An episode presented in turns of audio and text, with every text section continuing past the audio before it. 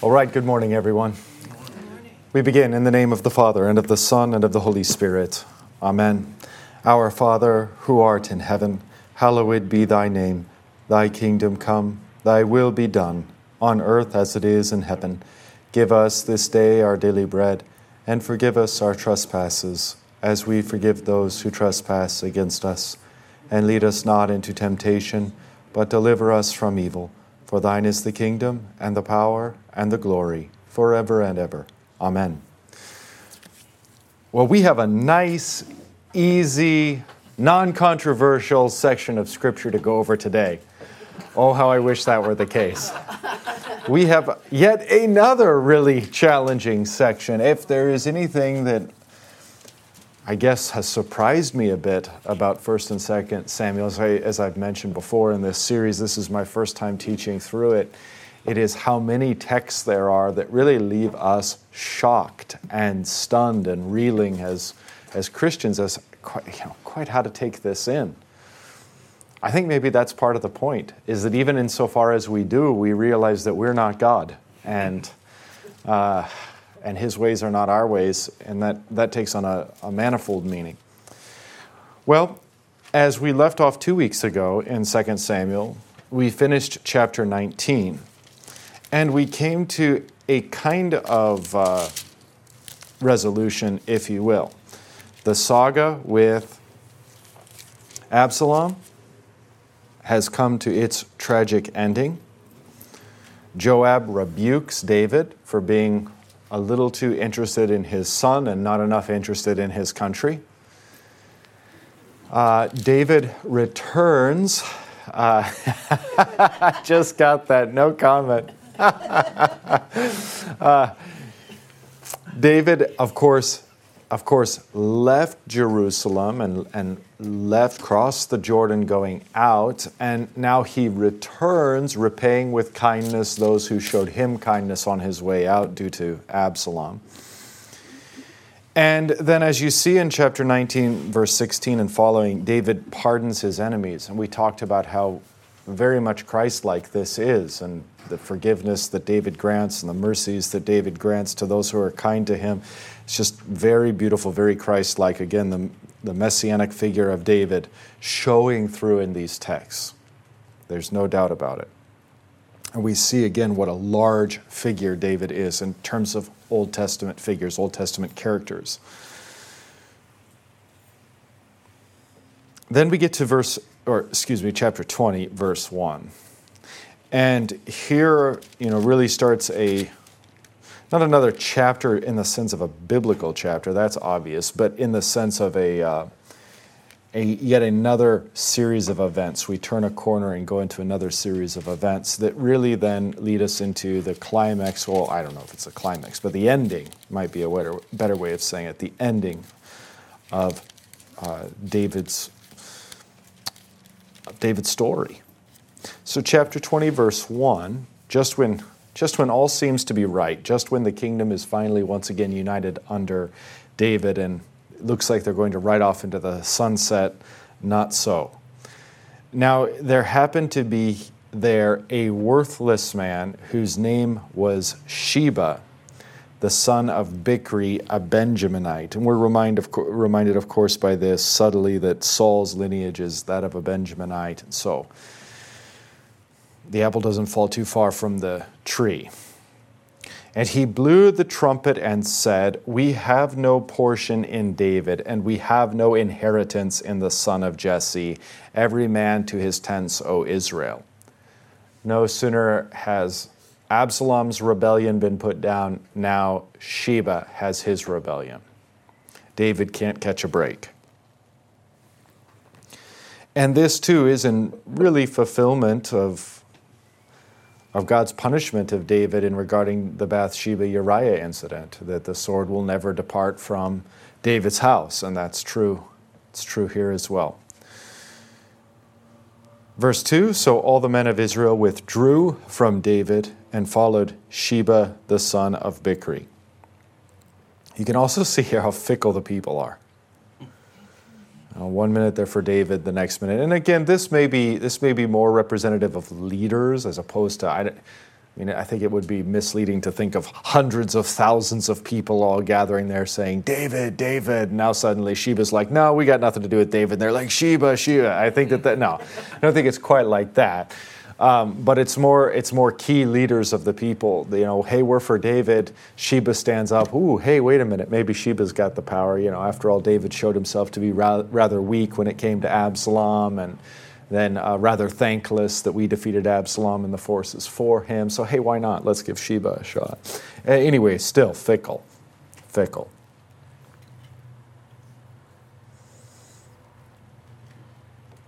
All right, so there's the first half of verse 2. All the men of Israel withdrew from David and followed Sheba, the son of Bichri. But the men of Judah, again, north and south divided, which we've already seen before multiple times, and of course, shows what's to come with the division of the kingdom. But the men of Judah in the south followed their king steadfastly from the Jordan to Jerusalem. This is very much the return of the king uh, but he is, he is now facing this new rebellion. so he left on account of rebellion. As he's entering, there's yet another rebellion. As, as volatile as American politics are right now, we're actually nothing near this. you know, multiple civil wars. All right, verse 3 And David came to his house at Jerusalem. Okay, so the king has returned. And the king took the ten concubines whom he had left to care for the house. Of course, Absalom came and violated them very publicly, thus asserting his dominance and reign and, you know, basically taking what is David's. And, uh, and of course, that's a, a scandalous thing in terms of not only in terms of politics, but in terms of biblical morality. So David returns, finds the ten concubines whom he had left to care for the house, and he put them in a house under guard and provided for them, but did not go into them. Uh, and that in fulfillment of God's law and fulfillment of biblical morality. So they were shut up until the day of their death, living as if in widowhood. Uh, I mean, a, trage- a tragedy for them. I think that's the other thing that kind of has struck me as we've gone through these texts is just how many people aren't part of the main narrative and just sort of find their lives ruined by, by the main narrative, by the sins of the, of the main people involved. And it is interesting too. I mean, God loves them as individuals, no different than He loves us, and yet they've got this they've got this rather lousy temporal life at least biblically expressed. I mean, obviously, there's far more to it than just a few lines of scripture. Yeah, but it is interesting. It is interesting. I mean, for some of us, this is the part of letting God be God. The vast majority of us play very small roles, and sometimes those roles suck. I don't mean to put it so bluntly, but that's kind of true. It doesn't mean that God loves us any less.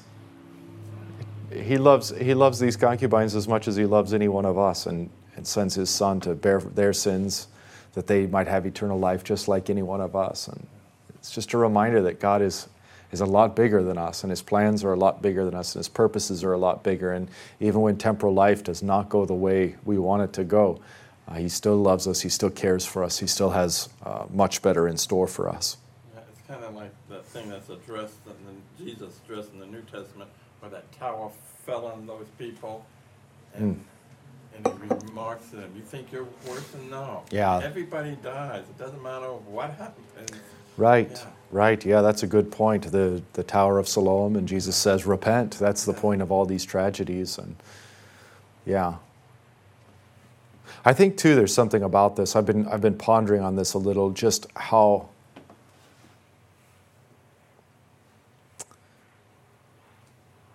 I haven't quite put my finger on it to be honest with you, but just how in America we're all special. I don't know quite what it is. But we've got this idea that we're all individually special and destined for good things or great things or this kind of life or that kind of life. Like, where did we get this idea? Where was this written all into us? And, and this, is, this is actually pretty strong medicine to the contrary. Um, you know, in terms of in terms of the st- the temporal story, in terms of the story of one's life on earth, it might just be bad. It might just be it might just be kind of miserable, like not special. And um, and I, I think the great comfort in that, if you want, if you will, is that that's okay. And God still loves us anyway and cares for us anyway and leads us through this life and you know.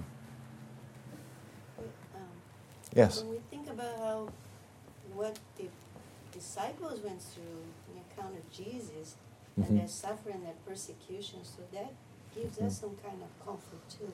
Yes, absolutely. and tribulations of this fallen earth, and we remember what Jesus Himself, His life, but the Mhm. disciples who followed, they had no, it was not fun. Yes, right. You That's know, even that's true. I read that John the Baptist was reading honey and locusts, that was his diet. Yeah, I mean, what yeah. kind of life is that? Right? So we remember that and give us that hope. Right. His life is not what it is. Yeah, that's right. That's right. In, in many cases, we're called to, to suffering and suffering faithfully. Well, I don't mean to, I don't mean to wander too far from the text, but there, there just are these moments, and I, I think we're meant to.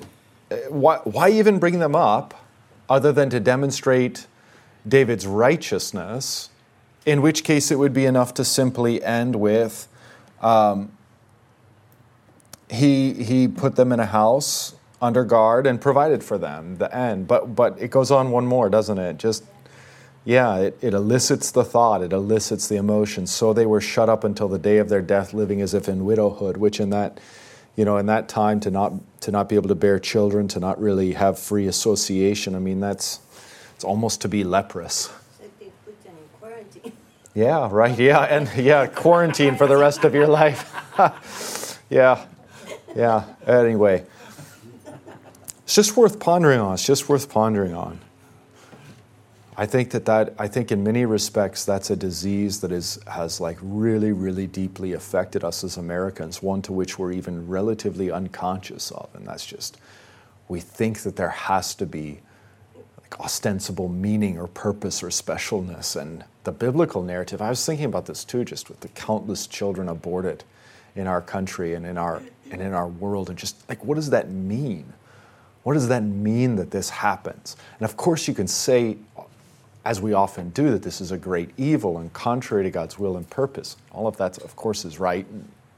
It's right to have that as our dominant thought. But just the fact that it is, and just the, just the fact that so many millions upon millions of human beings, their story in this life, their part in this life, was not even outside the womb. It's, just a bizarre, it's a bizarre thing. It's something to marvel at and ponder, I think. Again, I, I'm, I'm asserting here tentatively that it's a medicine to our a kind of sort of egotism that I think we all almost unconsciously suffer from. And from that is born these kinds of like entitlement and expectations, and from that is born our sorrows when things aren't going right. You know what I mean? And and comparatively, I think we've got very little to actually complain about. Well, I digress, to be sure. Let's pick back up. Uh, chapter 20, verse 4. Oh. Then the king said to Amasa. Now, Amasa uh, shows up back in chapter 19, verse 13, and he is. I have to go back and get my study note here. There's too many names. Chapter 19, verse 13. Amasa is David's nephew and the cousin of Joab and Abishai. Of course, we've seen both Joab and Abishai, but particularly Joab be ruthless. Joab, after all, is the one who kills David's son Absalom. Joab's been ruthless. Uh, that's a good descriptor for him. And uh, he is related to Amasa, as is David. Okay. So the king says to Amasa, Call the men of Judah together to me within three days and be here yourself. Now, David wants this done in haste because the point is he wants to overtake Sheba before Sheba can find his way into a stronghold or some fortified location from which he can lead this rebellion. David wants to turn and strike him quick. Verse 5 So Amasa went to summon Judah, but he delayed beyond the set time that had been appointed him. He uh, had a golf golf outing or a vacation planned or something, but he delayed, and this is fateful. This is fateful. Verse 6 And David said to Abishai, Now Sheba the son of Bichri will do us more harm than Absalom. Okay. We've missed our window to overtake him. Now he's going to be set up in a fortified city. It's going to be worse than the first rebellion. In other words, David is upset to be sure. Take your Lord's servants and pursue him, lest he get himself to fortified cities and escape from us. Of course, the implication here is David's very concerned that he already has. I mean, he's already escaped, he's well beyond three days away, etc. Verse 7 and there went out after him Joab's men, and the Cherethites and the Pelethites. Again, these are non Israel allies that are under the command of Israel, etc. They keep showing up. And all the mighty men. They went out from Jerusalem to pursue Sheba the son of Bichri. When they were at the great stone that is in Gibeon, okay, well, we don't know exactly what this great stone is. And the study note says perhaps it's the great stone that Saul had the people bring to Gibeon for their treachery, 1 Samuel 14, or perhaps it was also the high place at Gibeon, 1 Kings 3. Who knows? Who knows? We don't know exactly. And it doesn't matter all that much. So they were at the great stone that is in Gibeon, and Amasa came to meet them. Now Joab was wearing a soldier's garment, and over it was a belt with a sword in its sheath fastened on his thigh, and as he went forward, it fell out. I think it intentionally fell out. I, I, think that fell out is probably a it's probably a literalistic transla- translation, but not a not an actual meaningful translation. You'll see you'll see why. Verse 9, and Joab said to Amasa, remember these are these are relations, these are related. Is it well with you, my brother? And Joab took Amasa by the beard with his right hand to kiss him. But Amasa, Amasa did not observe the sword that was in Joab's hand. So Joab struck him with it in the stomach and spilled his entrails to the ground without striking a second blow, and he died. All right, well, there's, there's weird, there's weird uh, foreshadowing of the betrayal by a kiss and the spilling out of Judas's. There's weird foreshadowing, but but in a way that doesn't make real clear linear sense. It's just kind of a muddle, um, ter- but it is it is uh, foreshadowing those kinds of things. Um, did David ever command Joab to kill Amasa for delaying? No. Joab did this on his own. And so Joab again shows his ruthless character. I think the study note on verse 10 Yes, under Solomon, not David, but under Solomon, Joab was later put to death for his crimes, of which we've already seen quite a few crimes committed by Joab, just taking, taking what he thought was justice, in this case, very severe, I mean, injustice, into his own hands. Not to mention their family, not to mention Amasa's family with David. I mean, this isn't Joab's call, but still he makes it. We are given gruesome detail. We are given gruesome detail. It's not a pleasant way. Right? We kind of wish that it ended there with, and he died, but sadly it doesn't. Uh, continuing there with, uh, looks like verse 10 Then Joab and Abishai his brother pursued Sheba the son of Bichri. And one of Joab's young men took his stand by Amasa and said, Whoever favors Joab and whoever is for David, let him follow Joab. Okay, well, Amasa shows up with his men. What are his men supposed to do? They just saw him killed by Joab. So Joab's guy comes and says, Hey, you, let's go follow Joab now. All right. Um, verse 12 And Amasa lay wallowing in his blood in the highway and anyone who came by seeing him stopped. Well, this isn't the time where you can just, you know, pull out your iPhone and call 911 and get him sewed up. I mean, this is an agonizing death, and it's a death sentence. There's no way to save him. Um, and he's just there, like bleeding to death with his guts hanging out. It's really disgusting. Wallowing in his blood, as the text says. And when the man saw that all the people stopped, he carried Amasa out of the highway into the field and threw a garment over him. So again, like, hey, you're just a distraction here. So kind of picks what's what's left of Amasa up and throws him in the nearby field and covers him in a in a garment, so he's not a distraction. Verse 13, when he was taken out of the highway, all the people went on after Joab to pursue Sheba the son of Bichri. Well, so ends the tale of Amasa. And so increases the guilt of, of Joab. Hmm.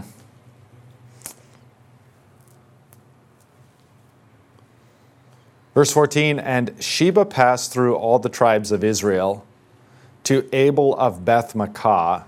I think the study note makes a point that Maachah, Beth Maachah, literally house of Maachah, echoing the name of Absalom's mother. Absalom fled to his mother's house after killing Amnon. Now Sheba was following in his steps. So there seems to be hints and allusions of comparing, comparing uh, Sheba both to Saul and to Absalom.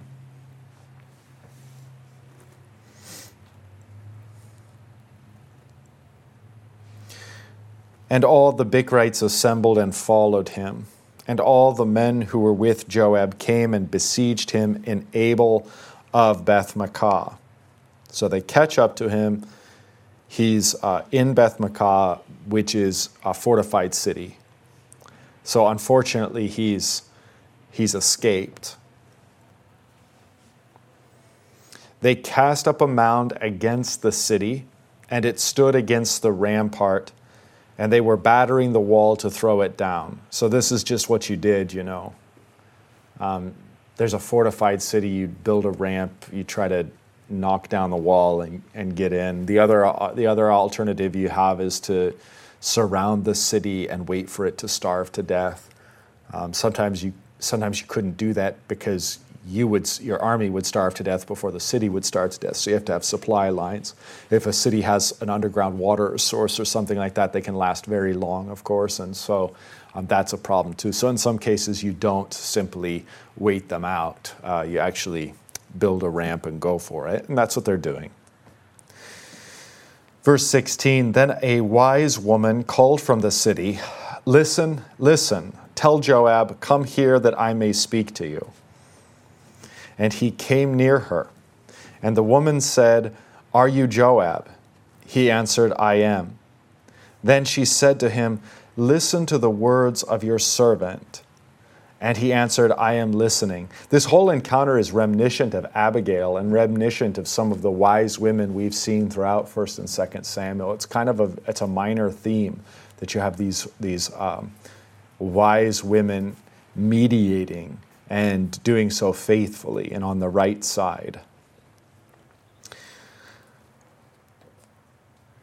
Okay, so are you Joab? I am. Then she said to him, Listen to the words of your servant. And he answered, I am listening. Verse 18. Then she said, They used to say in former times, Let them but ask counsel at Abel, and so they settled a matter. I am one of those who are peaceable and faithful in Israel. You seek to destroy a city that is a mother in Israel. So she's you know, picturing the city as a mother. Uh, why will you swallow up the heritage of the Lord?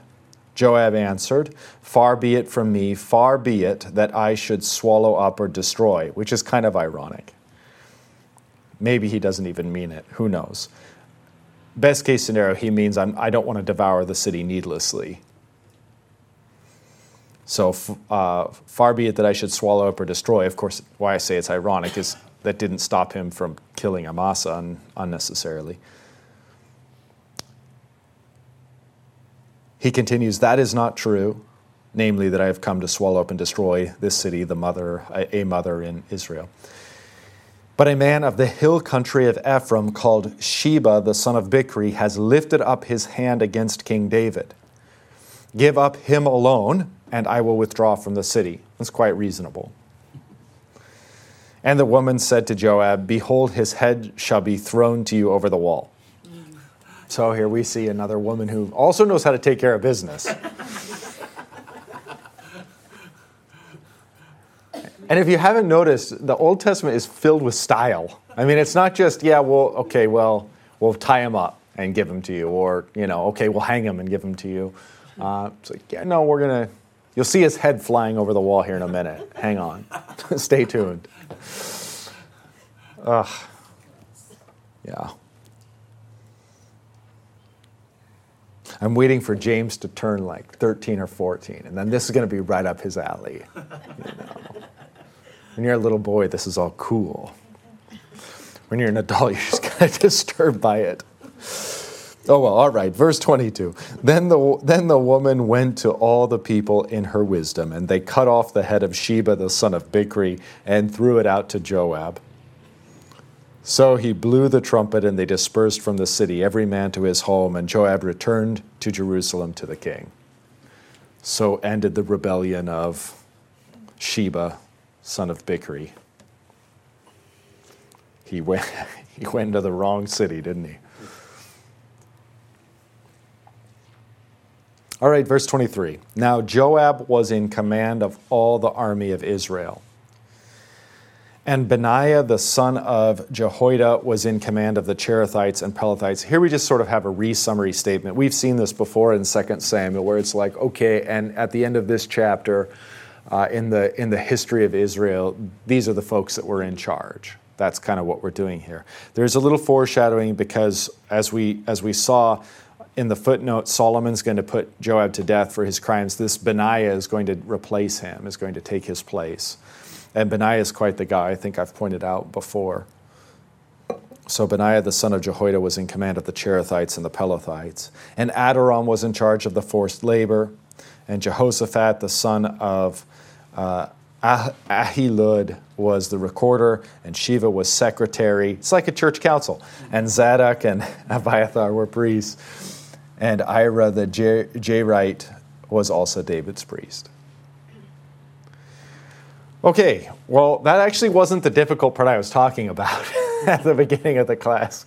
I mean, it's a violent part. Um, but here is, here is a much more difficult part. Chapter 21. Now, there was a famine in the days of David for three years, year after year. And David sought the face of the Lord. The study note points out this language is consistent with uh, the, using the Urim and Thummim and yes no kinds of questions. And the Lord said, There is blood guilt on Saul and on his house because he put the Gibeonites to death. Again, I, like this didn't really resonate with me. I didn't really remember an instance of this. And the study note says, uh, Nothing more is known of Saul's crime. You can see 1 Kings 2:31, Joshua had sworn to let the Gibeonites live. Perhaps the drought was due to Saul's rejection of this covenant. At some point in time, Saul does violently to the Gibeonites, um, putting them to death. And the Lord, the Lord, I think this is fundamental for us to grasp hold of at this point. The Lord is the one who says there is blood guilt on Saul and on his house because he put the Gibeonites to the death. And that's why the Lord is withholding you know, rain. So there's a famine. So the king called the Gibeonites and spoke to them. Now the Gibeonites were not of the peoples of Israel, but of the remnant of the Amorites. Although the people of Israel had sworn to spare them, Saul had sought to strike them down in his zeal for the people of Israel and Judah. And David said to the Gibeonites, what shall I do for you, and how shall I make atonement? There's, there's maybe the, another key theological theme. How shall I make atonement that you may bless the heritage of the Lord? The Gibeonites said to him, It is not a matter of silver or gold between us and Saul or his house, neither is it for us to put any man to death in Israel. And he said, What do you say that I shall do for you? They said to the king, The man who consumed us and planned to destroy us, so that we should have no place in all the territory of Israel, let seven of his sons be given to us so that we may hang them before the Lord at Gibeah of Saul, the chosen of the Lord. And the king said, I will give them. All right, so very hard for us to wrap our minds around, but effectively, effectively, as best as I can read it, the Gibeonites are saying, We don't have a beef with all of Israel. We have a beef with this one man who tried to genocide us and who, in fact, largely did. Um, we've got a beef with him. Uh, we want seven of his sons. He slayed who knows how many of ours. We want seven of his. The number seven seems to be uh, symbolic. The language of atonement is used, the language of worshiping the Lord. So they, they view this as, uh, as righting the wrong. And David agrees with it. And again, um, I mean, the Lord has said at the beginning, that's kind of one of the foundations, that the reason why there's a famine is there's blood guilt, not on Israel, but on Saul and his house because of what he had done. So David agrees, and I mean, the implication is that this is all, this is all kosher with the, with the Lord. Now, um, there is some suggestion that maybe these seven sons had something to do with it themselves or were implicated you know, but I don't know. I don't know. Maybe that maybe that makes things better in our minds. I don't know. Maybe it doesn't. well, also, why did he go after them when he knew of the covenant that they had made when they came from the promise to the promised land? He was to take care of the Philistines. That's what he was supposed to do and instead he goes after these people. Saul, you're talking about? Yeah. yeah, Saul never should have went after these people. He went after these people. The Lord's upset about it. Um, the people are, you know, I think in the I think in the Gibeonites, you don't even have a sense for an eye for an eye. In the first place, they distinguish and say it's not it's not all Israel. It's just this guy, and then it's not like so let's uh, let us destroy him like he destroyed us. That is, let us wipe him off. You know, let us try to genocide him. There's not an eye for an eye. There seems to be this sense of like I mean, undoubtedly, they're aware of the spiritual connections here. That's why David's here trying to make atonement, the language says. So, I mean, the Gibeonites seemed, in, in that sense, if you couch it that way, it's kind of this merciful thing of like, okay, well, seven. Seven will die then, and their blood will make atonement, and the thing will be passed. And um, we, we, as, as the Gibeonites, will be reconciled fully to Israel and Israel to us. So the peace between the two is the blood of these seven, and it's a blood of atonement. Now, this all points in kind of a weird way to Jesus, but again, it's weird. It's weird. Um, it's where where uh, one human being or one party has done great evil to other human beings, instead of requiring their own blood, our Lord Jesus comes between, and He is the sevenfold sacrifice, and He is the Son that sheds His blood in order to make peace between peoples. When there's peace between peoples, there's peace between them and God. So I think ultimately that's the intent and purpose for the Holy Spirit recording these words is that even in this very strange, bizarre scene, we see glimmer of Christ. Uh, glimmer of Christ. But that's, I mean, I, yeah, that's about the best I can do for you. It's just a tough text. It's just a tough text. All right, well, on to verse 7. But the king, that is David, spared Mephibosheth. Now, Mephibosheth, of course, is the son of Jonathan, and uh, he's the one crippled, and we've seen him kind of go back and forth with David. I mean, there's been Mephibosheth's shown up a few times ultimately he splits the land with his David splits the land between him and his servant and they're supposed to live happily ever after. And then this comes about. Well David spares him once more. So the king spared Mephibosheth the son of Saul's son Jonathan because of the oath of the Lord that was between them between David and Jonathan the son of Saul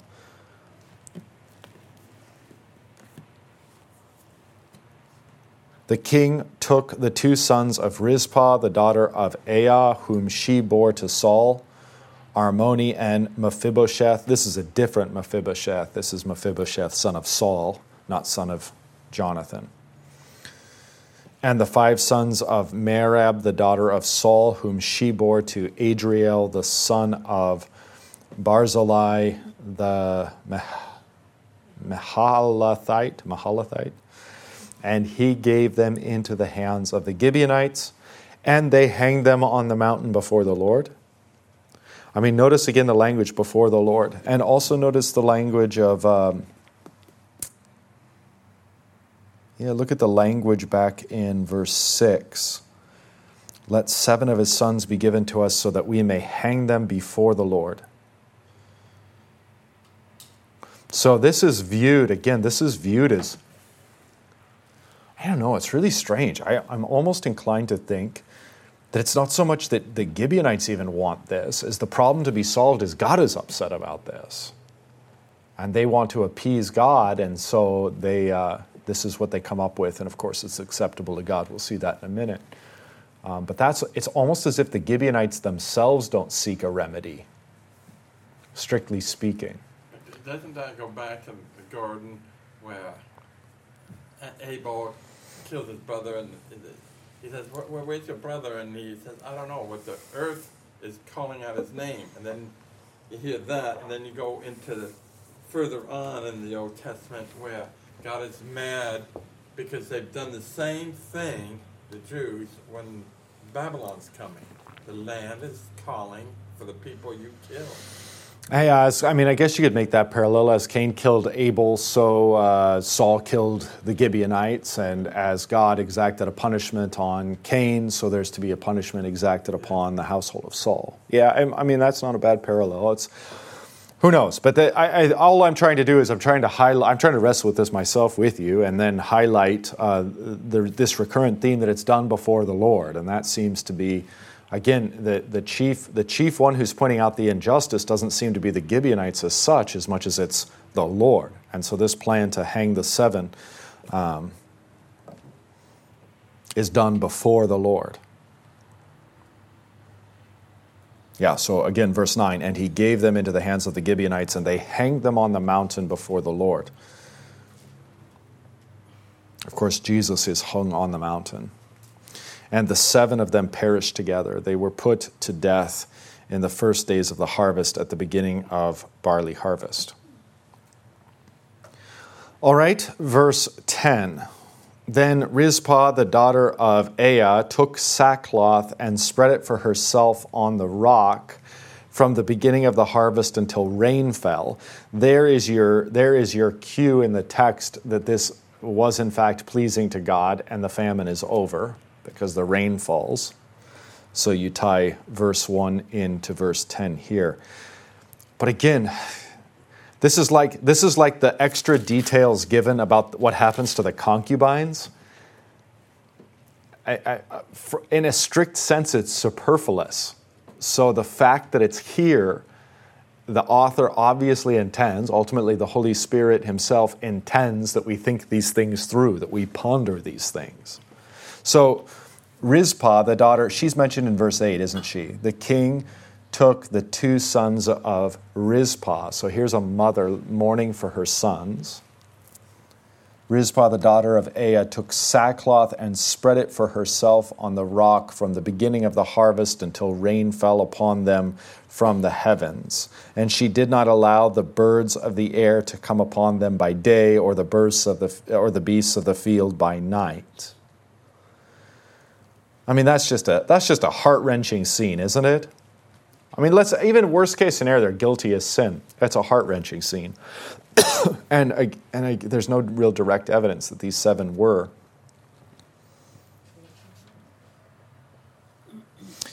The study note on chapter 21, verse 6 says, Of the seven sons, perhaps to signify the number of people Saul killed. That doesn't seem likely or because these seven participated in the slaughter of the Gibeonites? Maybe. Or to symbolize complete satisfaction. The number seven symbolized completeness.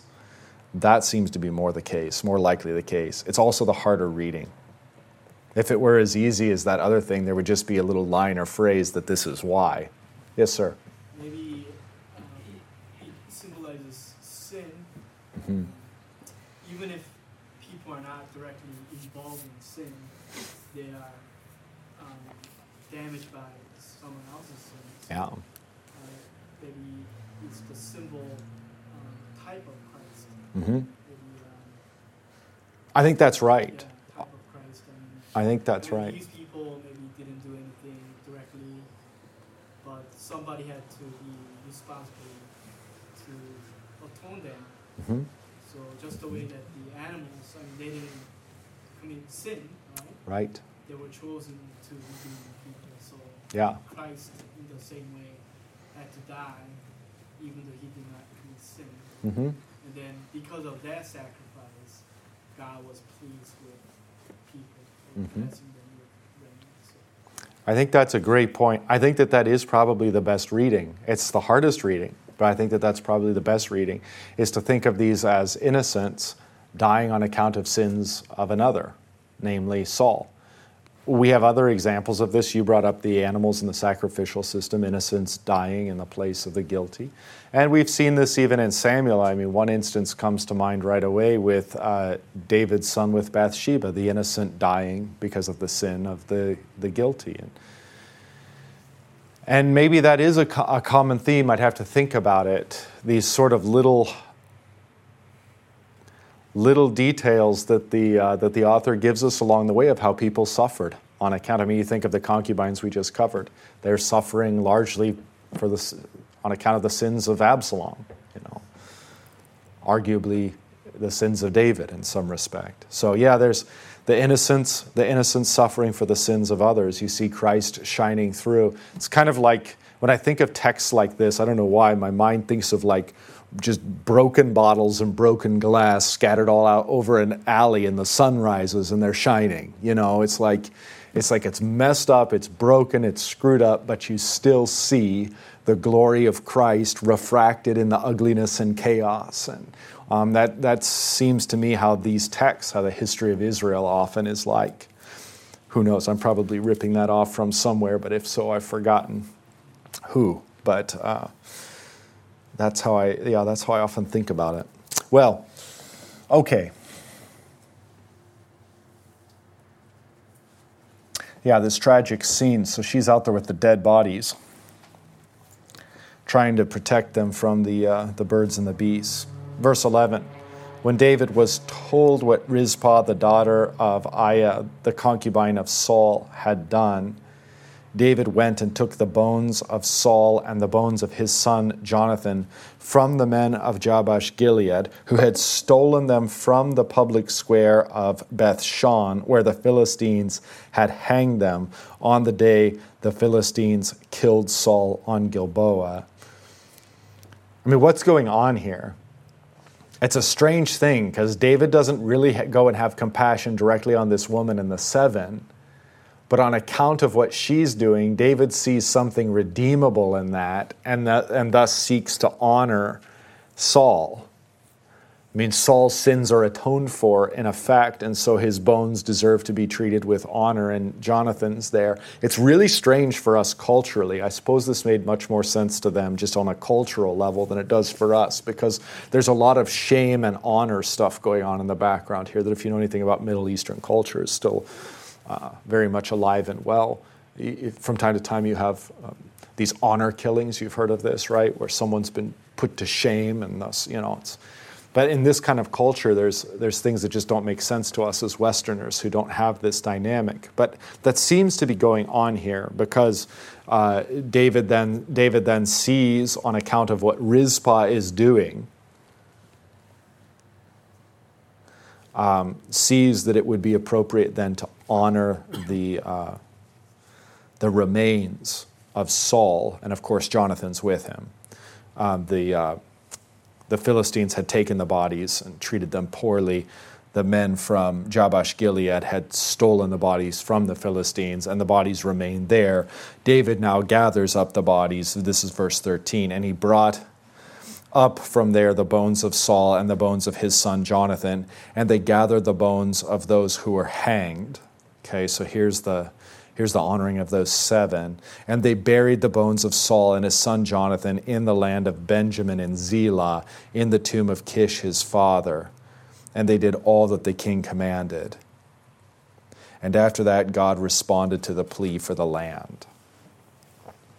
So there's, there's your overt statement there that then the, this famine that is a punishment from the hand of God is now fully going to be uh, taken away.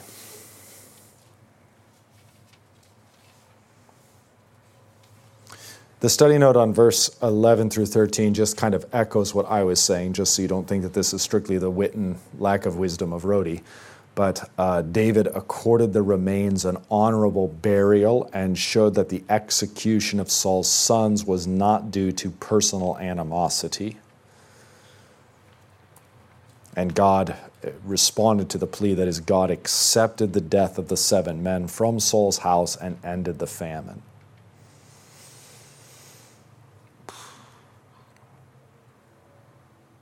This is a this is a good summary, I think, in part. I often don't like these summaries, but I think that this one is at least okay. Saul's sons, whether innocent or guilty with their father, now pay the penalty for Saul's crime. God will not allow sin to go unpunished, though his justice sometimes does not make sense to us. That's probably because we're evil the apparent innocence of the seven from Saul's house who were hanged on a mount before the Lord as an act of atonement for Saul's sin brings into sharp focus the all atone I don't know about sharp focus but draws our attention to the all atoning sacrifice of Christ the son of God who was crucified on Mount Calvary for all the sins of the world not just any man's death would propitiate God, only the death of God's Son could bring salvation. I think that's well said as far as those summaries go. All right, well, hardly an easy section of Scripture. Um, I have. Uh, I've got to run over because we're having a, a, contractor come over and give us a bid on something going on. One of these things where you, you try to fix one thing at your house and it ends up being another thing and another thing and another. Well, that happens at the church too. so I was planning on, on about 10 minutes early. We're about 12 minutes early. So maybe this is a good time to just simply break for the day. And next week, we will, uh, we will do our best and, and likely stand a, a shot at coming to a conclusion of 2 Samuel. If not, that's fine. The plan is to just simply go into 1 Kings and 2 Kings. And of course, we'll see Solomon, that's great. And then we'll see the divided kingdom, that's not great. So. Until next week, the Lord be with you.